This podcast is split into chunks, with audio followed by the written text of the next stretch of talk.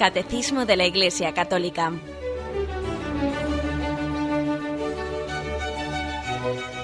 Un programa dirigido por Monseñor José Ignacio Munilla, Obispo de San Sebastián.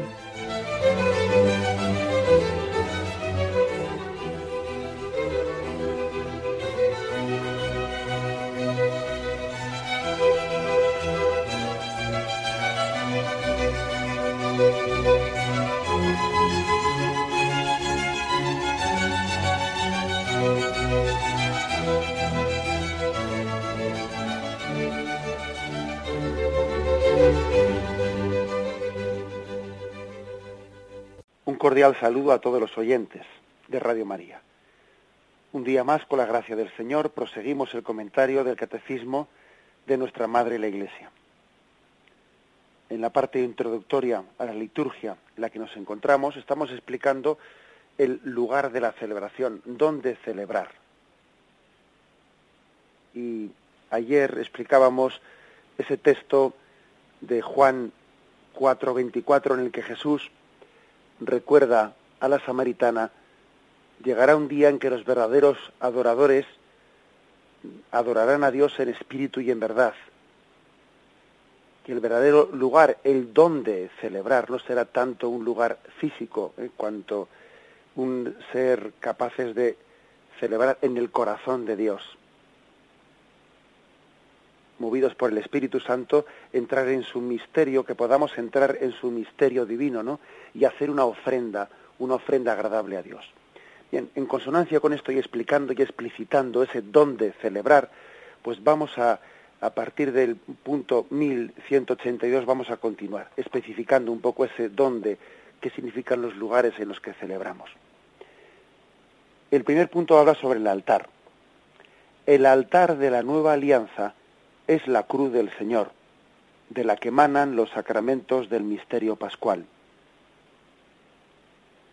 Sobre el altar, que es el centro de la iglesia, se hace presente el sacrificio de la cruz, bajo los signos sacramentales.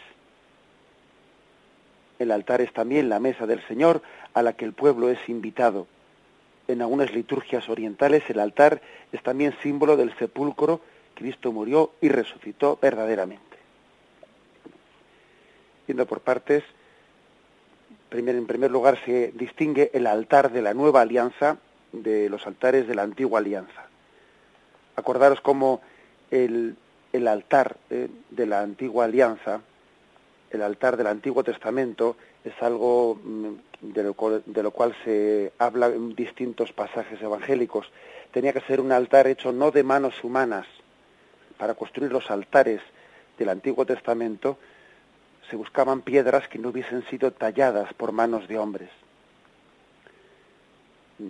Cuando el altar era profanado, se hacía un ritual, un ritual muy extenso de purificación, de, reparación, de reconsagración. El altar era, era consagrado con, con la sangre de algunos machos cabríos con la que se rociaba ese altar. ¿Por qué se buscaban piedras que no fuesen talladas por los hombres? Piedras que fuesen vírgenes, pues queriendo, queriendo con ello destacar que, que lo que allí se iba a ofrecer, pues era algo que, mm, que superaba, superaba lo que podía mm, ser fruto del trabajo humano, mm, de, de la labor humana. La ofrenda hecha a Dios estaba, estaba hecha, pues sí, eran ofrendas hechas con el trabajo humano, pero esa ofrenda las iba a elevar hasta Dios, con lo cual Dios mismo era el que eh, se construía su altar eh, con piedras que no hubiesen sido talladas. Era remarcar que lo que allí iba a tener lugar era sagrado, que superaba ¿no? la propia obra del hombre. Por eso se buscaban esas piedras que no hubiesen sido talladas, etcétera. Pero aquí hay un, sin embargo, hay un salto muy grande, ¿no? Del Antiguo Testamento al Nuevo Testamento de la concepción del altar. Tal es así que dice aquí, aquí se nos, se nos ofrece una reflexión en Hebreos 13:10, el hecho de que el nuevo altar para nosotros, el verdadero altar en el que se ofrecen sacrificios, es la cruz del Señor. El altar era la mesa, la piedra sobre la que se ofrecían sacrificios. El altar era aquella roca sobre el, la que Abraham colocó a su hijo Isaac para ofrecerle el sacrificio.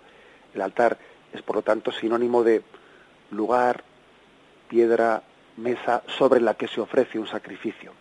Por eso aquí el Nuevo Testamento, una vez más, ¿no? la nueva alianza supera la antigua alianza, le da, le da sentido la antigua alianza. La verdadera piedra sobre la que se ofrece el sacrificio, el verdadero altar, es la cruz de Jesús. Ese es el altar. Ese es tu verdadero altar. Una vez más, lo que hace la nueva alianza es espiritualizar los contenidos de la antigua alianza, porque eh, en una religiosidad demasiado cosificada o demasiado ritualizada, pues es posible que la concepción del altar hubiese, se hubiese reducido o se hubiese casi, sí, reducido sencillamente al, al lugar, al sitio, a la piedra, al elemento litúrgico, ¿no? perdiendo de perspectiva todo su significado espiritual. ¿eh? Aquí lo importante, como os podéis imaginar, cuando decimos que el verdadero altar es la cruz en la que Jesús ofreció su sacrificio al Padre, eh, pues eso nos está espiritualizando y desmaterializando ¿no? pues el concepto que podamos tener del altar. Por eso, por eso un sacerdote le puede decir a un enfermo que va a visitar a su casa, le puede decir, mira, esta, esta cama en la que estás postrado es tu altar. Le puede decir a un, pues a un enfermo que está en silla de ruedas, no un parapléjico, esta silla de ruedas es tu altar, en la que tú, unido a la cruz de Cristo, ofreces tu sacrificio. O sea que igual que ocurrió con, con la imagen del templo, que Cristo les dijo, destruid este templo y en tres días yo lo reedificaré, dando a entender de que el verdadero templo no eran las piedras, ¿no? sino que el verdadero templo era la humanidad de Jesucristo en la que estaba presente Dios, pues lo mismo pasa con el concepto del altar, que también es purificado ¿no? en el Nuevo Testamento. El verdadero altar no es tanto unas piedras ahí colocadas, el verdadero altar es la cruz de Cristo, en la cual se ofrece el sacrificio a Dios Padre. Por cierto, que por eso, por eso esta es la razón de ser de por qué siempre la Iglesia pide como norma litúrgica que el altar, la celebración de la Santa Misa, sea siempre presidido por una cruz. La ordenación del misal romano habla así, ¿no? Claramente de que una cruz debe de estar eh, sobre el altar, bien sea colocada encima de ello o fuera de él, mm, que incluso eh, esta cruz ha de ser claramente visible, no solo durante, durante la liturgia, sino en todo tiempo, recordando a los fieles, dice así la ordenación general del misal romano, recordando a los fieles la pasión salvadora del Señor, y permaneciendo junto al altar también fuera de las celebraciones litúrgicas. Bueno, también esto que estamos diciendo, el hecho de que dice, dice aquí el verdadero altar es la cruz del Señor, también explica por qué hacemos una procesión litúrgica ¿eh? de entrada en la Santa Misa o en las celebraciones litúrgicas en otras celebraciones. Se hace una procesión de entrada, al concluirla el sacerdote besa el altar, ¿Qué se quiere decir con eso? Pues se quiere decir que estamos subiendo al Monte Calvario, esa procesión de entrada en la que se sube al presbiterio, y recuerda el camino que Jesús recorrió hasta llegar al Monte Calvario.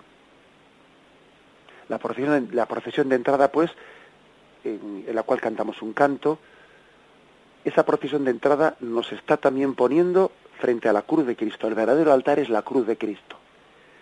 Y damos un, un beso a ese altar. Pues el altar significa el lugar en el que Cristo entregó, entregó su vida. Cristo es la roca. Cristo es la roca. Él es sacerdote, Él es profeta, Él es el sacrificio y Él es el altar también. Bien, este es por tanto el sentido espiritual ¿eh? de la, la nueva alianza, el Nuevo Testamento purifica, espiritualiza, está espiritualizando la imagen demasiado cosificada que podía haber sobre el significado del altar en el, en el Antiguo Testamento.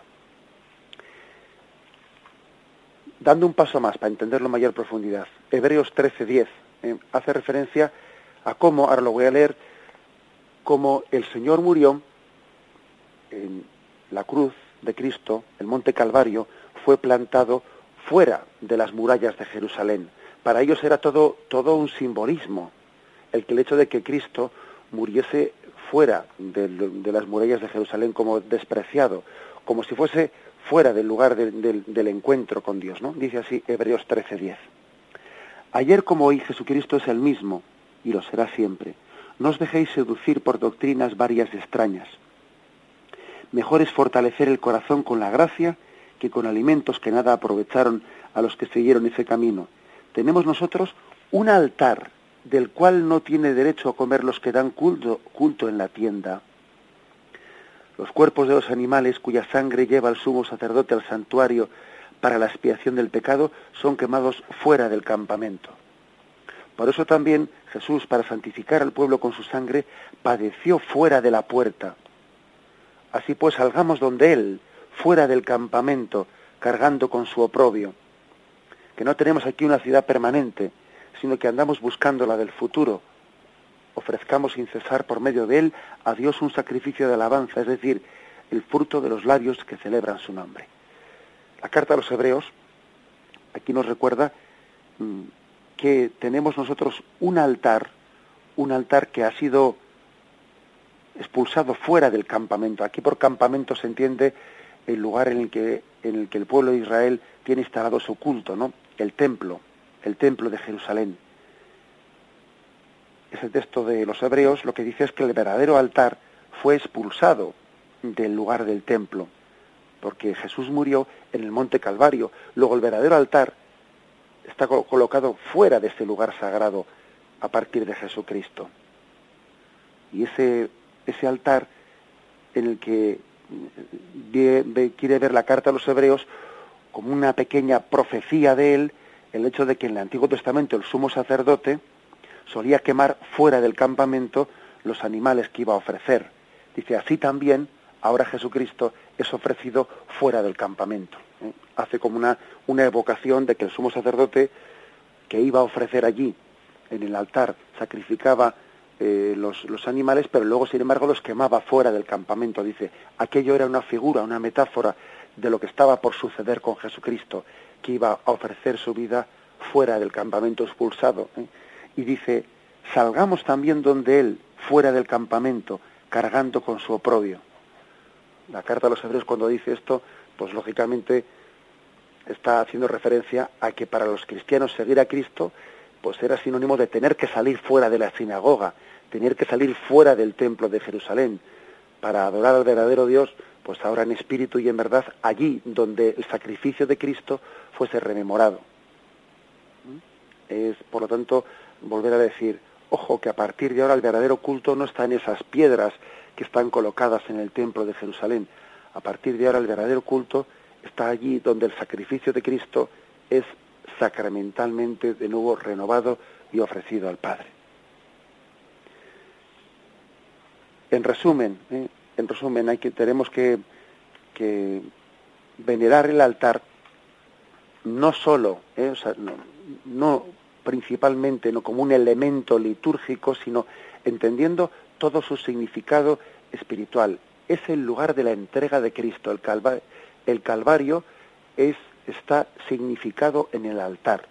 De hecho, si el altar se aconseja que sea de piedra, o si es de madera, se suele pedir que se ponga encima de él un ara de piedra, incrustada dentro de ese altar de madera, si se hace eso es para evocar la roca del monte Calvario en la cual se clavó la cruz. El altar pues evoca esa roca que es Cristo, encima de la cual se ofrece a Cristo mismo. Cristo es el que ofrece, Cristo es la misma víctima que es ofrecida y Cristo es el altar sobre el que se ofrece. ¿eh? Cristo está representado pues en tres lugares en el sacrificio del altar. Está representado en el sacerdote que está ofreciendo. Está representado, por supuesto, en la ofrenda que es ofrecida. Y está representado en el altar, en el lugar en el que se ofrece. Si el altar es de piedra, como digo, está con ello evocando que en él eh, se clavó la cruz de Cristo. Cuando uno va a Tierra Santa y puede entrar en el Santo Sepulcro y allí subir al altar del Calvario, allí se conserva esa roca, la roca en la que fue clavada la cruz de Cristo. Todos los altares del mundo están simbolizando esa roca, la roca allí que, que conservamos en el Santo Sepulcro, el lugar en el que fue clavada la cruz de Cristo. Ese es el altar. Por eso hacemos una procesión subiendo al monte Calvario. Por eso besamos ese altar, imagen de la roca en la que Cristo fue crucificado. Por eso ponemos una cruz para que presida el sacrificio eucarístico. Lo meditamos y continuamos enseguida.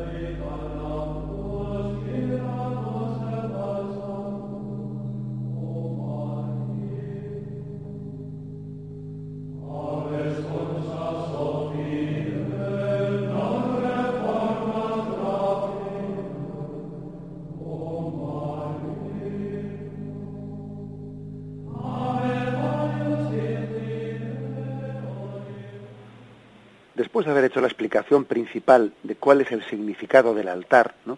en la nueva alianza, el Nuevo Testamento, pues podíamos entrar en más detalles. De hecho, el mismo catecismo nos da dos más.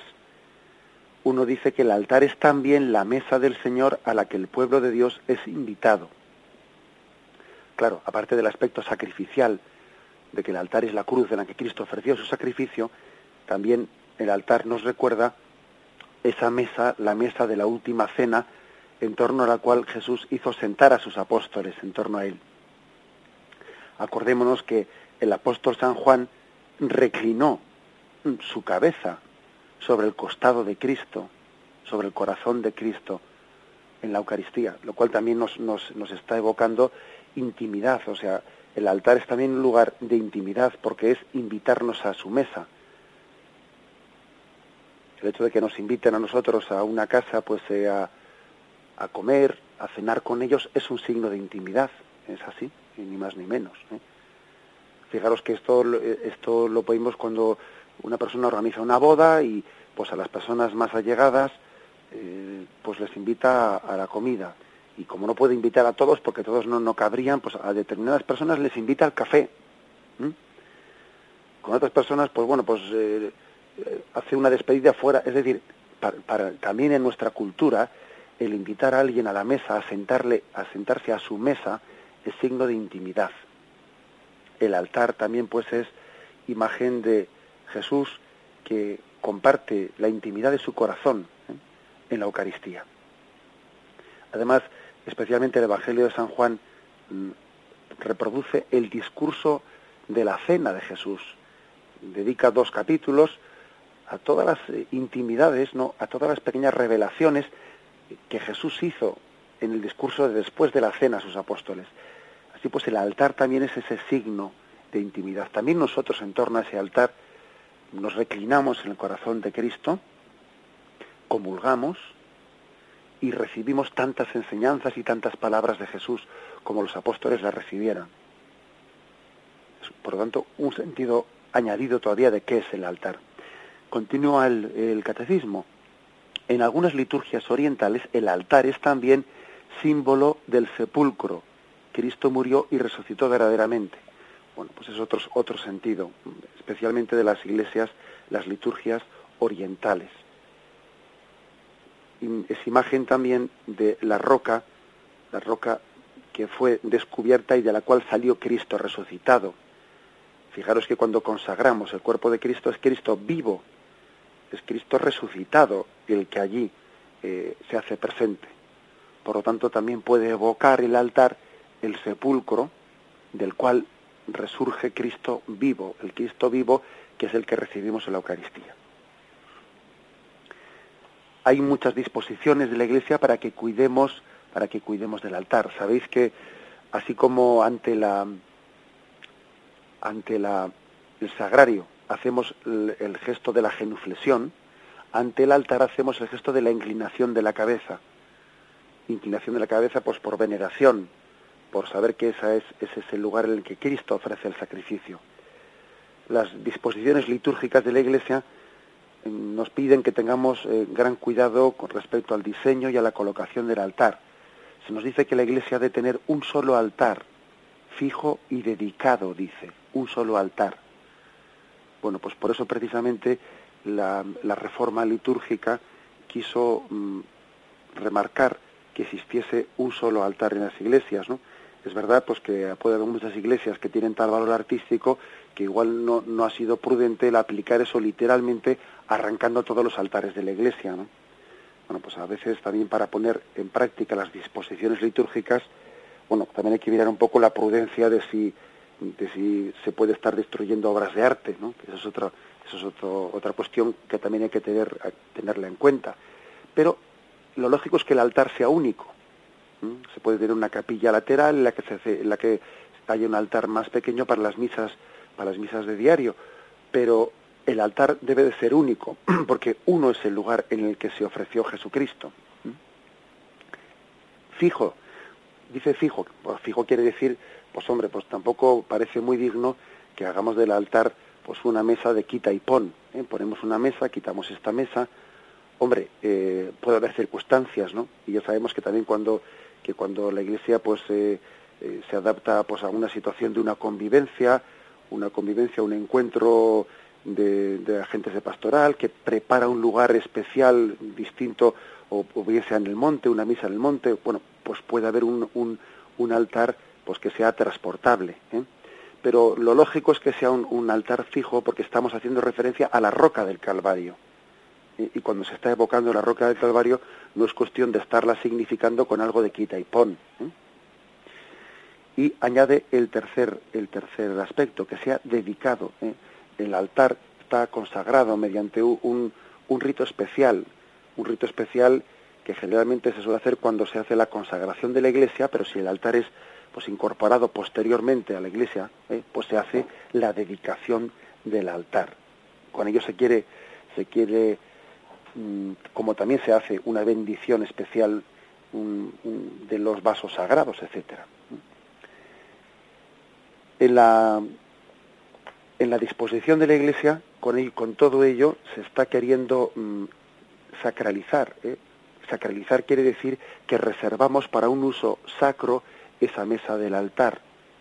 Incluso dice en esas disposiciones, no se debe de poner nada sobre el altar, ¿eh? Que excepto aquello que esté indicado eh, para la celebración de la Santa Misa.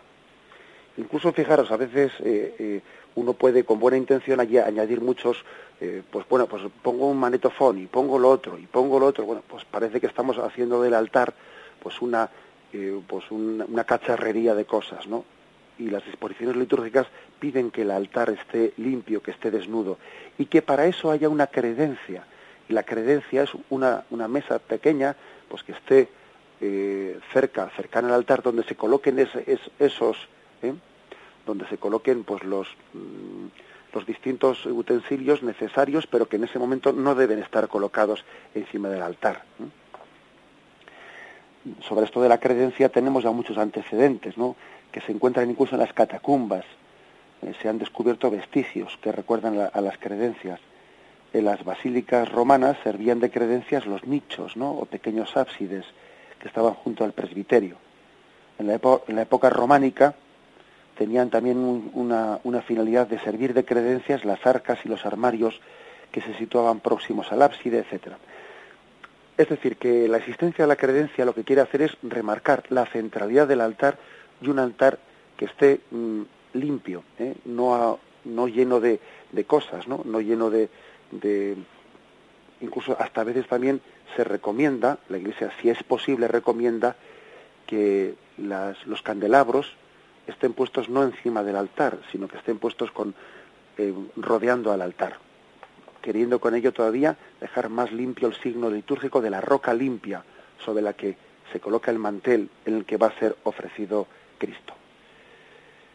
Bien, todos estos pues eh, son los, los simbolismos eh, con los que la Iglesia quiere preservar el significado original del altar. El altar es, como hemos dicho, es la roca en la que Cristo ofreció en el Calvario su sacrificio, también esa es la mesa, la mesa del, cenáculo en torno a la cual el Señor quiso que se sentasen sus apóstoles y recordad que en aquel tiempo eh, la posición no era tanto estar sentados en nuestras sillas actuales, sino el estar recostado. ¿eh?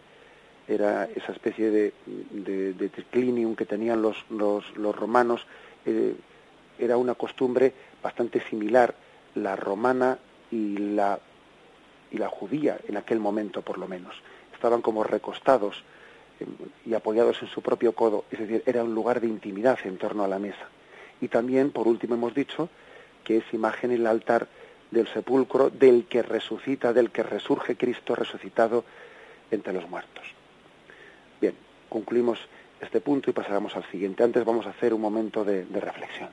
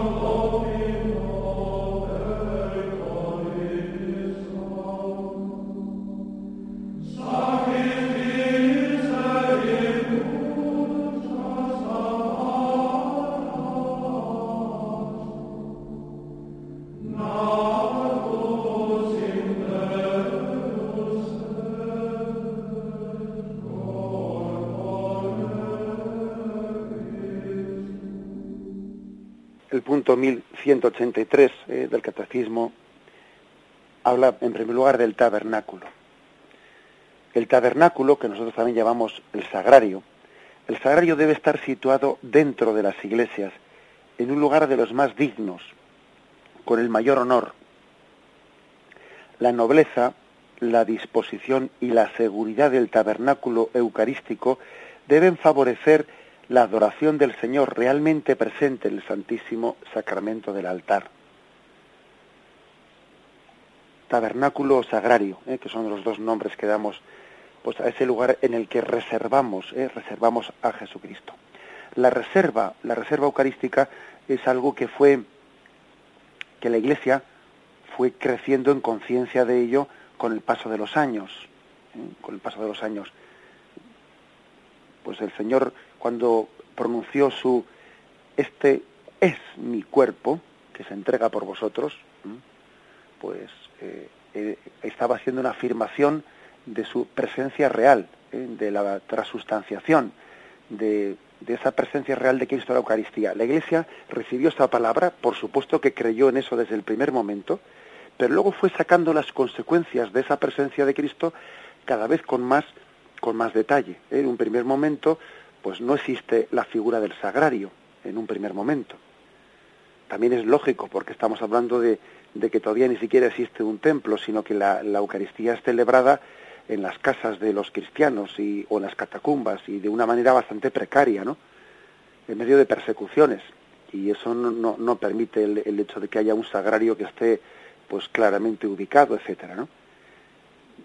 Comienza poco a poco a extenderse a extenderse la costumbre de que después de, la Eucaristía se le da a alguien a quien se le, a quien se le eh, asigna el ministerio de llevar la Eucaristía a los enfermos, se le da la Eucaristía para que la lleve a los enfermos que no han podido asistir a la Eucaristía.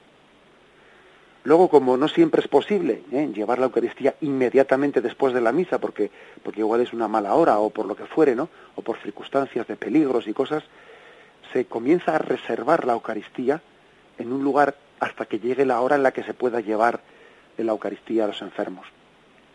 Y comienzan los columbarios, ¿eh? los columbarios.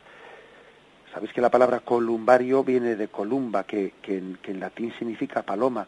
Es decir, los, mm, mm, los primeros sagrarios tuvieron forma de paloma. Era una paloma vacía por dentro en la que se colocaba al Señor. Esa paloma estaba así suspendida, suspendida eh, en lo alto, por un cable, ¿no? Eh, desde lo alto, así también para impedir robos, ¿eh? robos, etcétera. Estaba elevada a una altura alta, para que nadie pudiese acceder y robar el cuerpo y la sangre del Señor. El por qué se, se eligió la imagen de la paloma, bueno, pues la verdad es que mm, no tenemos así fehacientemente, ¿no? Documentos que, que nos aclaren por qué se eligió la, imagen de la paloma, el columbario, para guardar dentro de él em, el, cuerpo y el cuerpo de Jesucristo. Posiblemente eh, también podía hacer una, evocación a que el Espíritu del Señor, el Espíritu del Señor hizo presente en el seno de María el cuerpo de Jesucristo. Puede ser una evocación. ¿eh? Pero el caso es que poco a poco lo, que nos importa es que la Iglesia, que desde el primer momento cree en la presencia real de Cristo, va extrayendo las consecuencias de esa fe y entonces va teniendo lugar cada vez de una manera más gráfica y más presente la presencia del sagrario. El sagrario nos recuerda que el Señor no ha venido solo con nosotros por un momento, por un rato, sino que está entre nosotros. Nos recuerda esas palabras de Cristo, yo estaré con vosotros todos los días hasta el fin del mundo.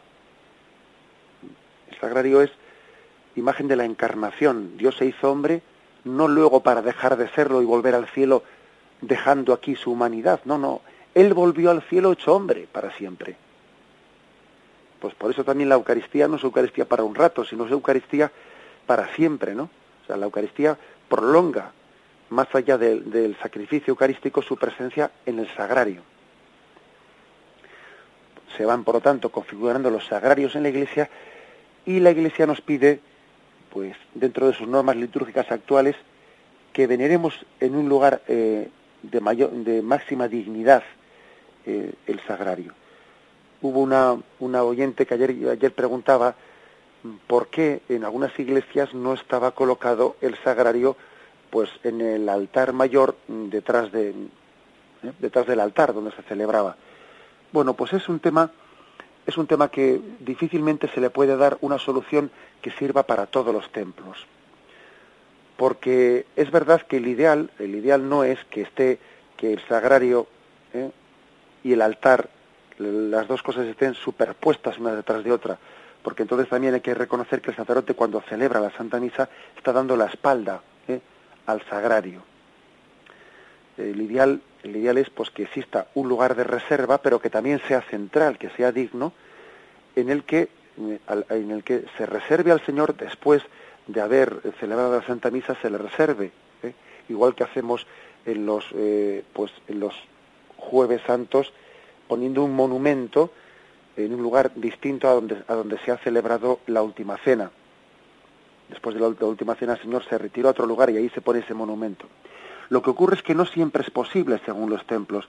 A veces puede ocurrir pues que lo bueno, como se dice eso, ¿no? Que lo bueno sea enemigo de lo mejor y entonces, bueno, pues dice uno, bien, pero si tengo que elegir entre poner el sagrario detrás eh, del altar mayor o ponerlo en un sitio que es indigno, bueno, pues más vale que esté detrás del altar mayor, así de claro. Pues porque eh, no, no se puede dar una solución para todos los templos porque su estructura es distinta en cada lugar y hay que salvar este principio de que ocupe un lugar de los más dignos, ¿eh? con el altar mayor, dice aquí, dentro de las iglesias, en un lugar de los más dignos con el altar mayor, o sea, tan digno como el altar mayor, ¿eh? que, que, no que no existen dos lugares, pues, pues entonces que se ponga en el mismo altar mayor. ¿eh? Es un poco la, la explicación que, que, cabe dar de este punto que nos dice el, el, catecismo.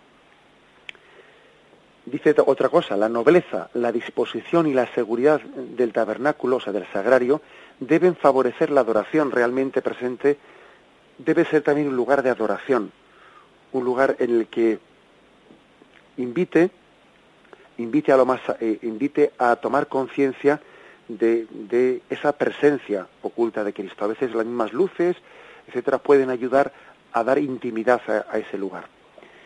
Y como dice aquí, se busca un lugar noble, un lugar también eh, que el, mismo material con el que esté hecho el sagrario nos esté evocando eh, que dentro de él guardamos al santo de los santos. Como es lógico, ¿eh? como es lógico, reservamos para el sagrario nuestro arte más precioso. Reservamos para el sagrario pues lo más sagrado. Y fijaros una cosa, el material más precioso no lo ponemos por fuera, lo ponemos por dentro, que es donde guardamos al Señor. Eso, eh, si nosotros hiciésemos las cosas, pues para, para sencillamente eh, un embellecimiento exterior y para agradar al ojo, ¿eh? pues embelleceríamos las cosas únicamente por fuera.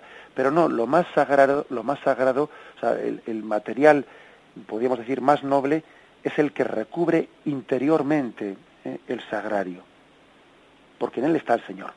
Por cierto que esto me recuerda, me recuerda eh, alguna, pues alguna anécdota que ha tenido lugar, pues eh, en la misma catedral de Burgos, cuando se hizo la restauración, no hace muchos años todavía concluyó la restauración exterior de la catedral de Burgos, ¿no?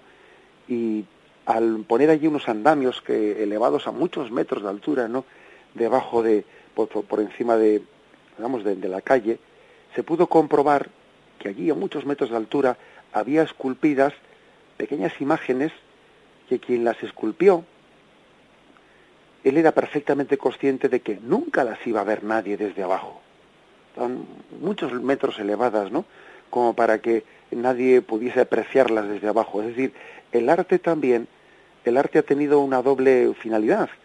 Una, una es la de, bien, embellecer para que nosotros caigamos en cuenta de que ahí está el Señor. ¿eh?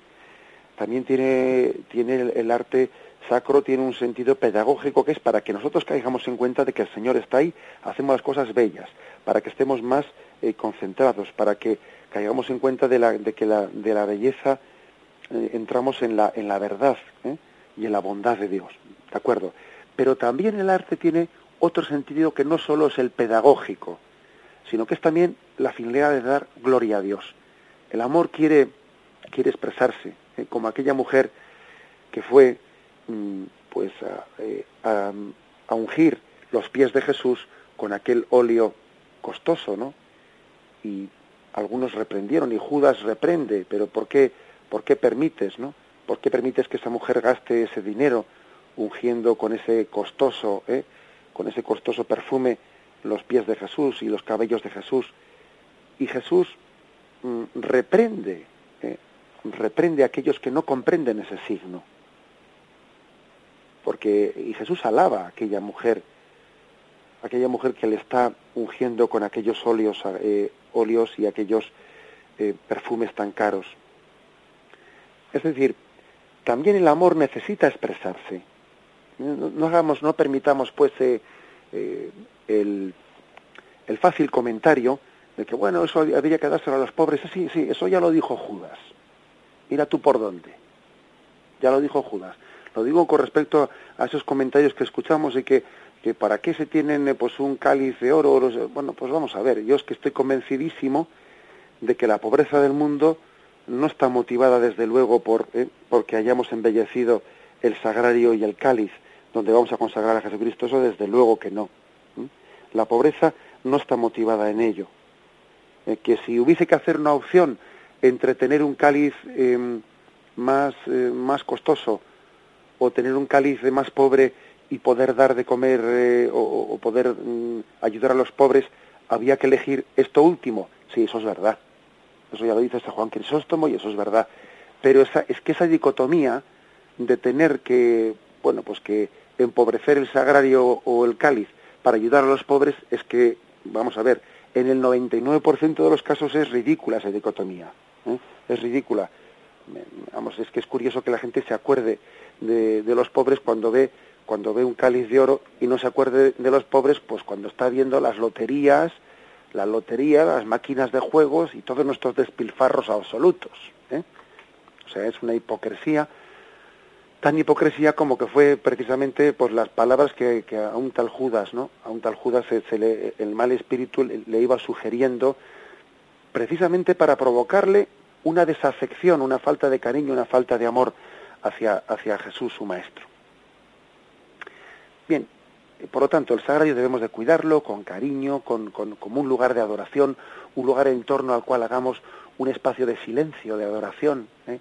Que quien nos vea rezar en torno al sagrario se sienta, se sienta llamado al silencio, al recogimiento. El, el punto 1183 añade una cosa más, dentro de este capítulo que habla del tabernáculo. El santo crisma, Mirón, dice, cuyo, cuya unción es signo sacramental del sello del don del Espíritu Santo, es tradicionalmente conservado y venerado en un lugar seguro del santuario. Se puede colocar junto a él el óleo de los catecúmenos y de los enfermos. O sea, es decir, que también se aconseja, se aconseja que tengan también un lugar sagrado para ser guardados pues los óleos, los óleos santos, el óleo de los catecúmenos, el óleo de los enfermos y el crisma. Especialmente el crisma, eh, como es un signo del don del Espíritu Santo, tiene eh, sin que sea una presencia sustancial como es la Eucaristía, también lo veneramos como un lugar en, eh, el que el Espíritu Santo pues ha venido sobre ese, eh, sobre ese aceite mezclado con perfume que es el crisma, ¿no? Y por eso se pide que conservemos esos, esos santos óleos en un lugar destacado de la iglesia. ¿eh? Quizás también de la sacristía. A veces en la sacristía suele haber otro sagrario, otro sagrario en el que se guardan los óleos. A veces ese sagrario está fuera en la iglesia, bien, pero también debe ser un lugar, un lugar conservado con, eh, con devoción, aunque ante él no hagamos pues la genuflexión que hacemos ante el sagrario, ni tampoco la inclinación de cabeza que hacemos ante el altar. Indica aquí que el sagrario en el que se conserva eh, la Eucaristía debe de ser seguro. ¿eh? Pues claro, pues no, no, no es prudente que el sagrario eh, pueda ser fácilmente profanado. Debe ser también, eh, hombre, ya sabemos que si, que si unos ladrones se empeñan, acabarán rompiendo lo que sea, pero, pero sí que se, se pide pues que no sea, que, que esté, por ejemplo, fijado, o sea, que no esté colocado encima de una cosa de manera que alguien pueda coger y llevárselo, que esté perfectamente bien sea empotrado en la pared o fijado de una manera fuerte, pues que tenga una cerradura consistente, etcétera, etcétera. Aparte, aparte de que sea eh, pues hecho con esmero y con cuidado artístico, pero también sobre todo se pide pues que, que sea seguro. ¿eh?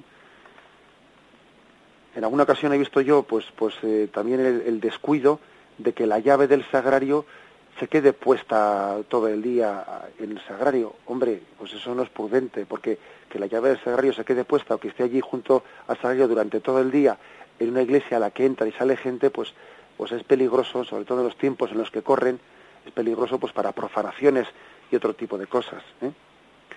Debe de ser también pues cuidado, el sagrario debe ser cuidado. Fijaros que muchas veces la iglesia, en muchas parroquias, se cierran las iglesias, que es una pena muy grande, ¿eh? que las iglesias estén cerradas fuera de la celebración de la misa, por miedo a las profanaciones. Qué, qué pena es ello y qué bien tan grande no prestaríamos a la iglesia si los fieles nos ofreciésemos también al párroco a tener unos turnos, unos turnos de presencia a lo largo del día en la iglesia para que el templo del Señor pueda estar abierto a las visitas. Qué servicio tan grande haríamos ofreciéndonos, ¿no? A, pues a nuestra parroquia, pues para hacer como turnos de, de vela, ¿eh? turnos de presencia, para que el sagrario esté siempre acompañado y el templo del Señor no corra peligro de ser profanado. Bien, nos quedamos en estos dos puntos que hemos comentado, el, el sentido del altar y el sentido del tabernáculo, el sentido del sagrario. Me despido con la bendición de Dios Todopoderoso. Padre, Hijo y Espíritu Santo, descienda sobre vosotros. Alabado sea Jesucristo.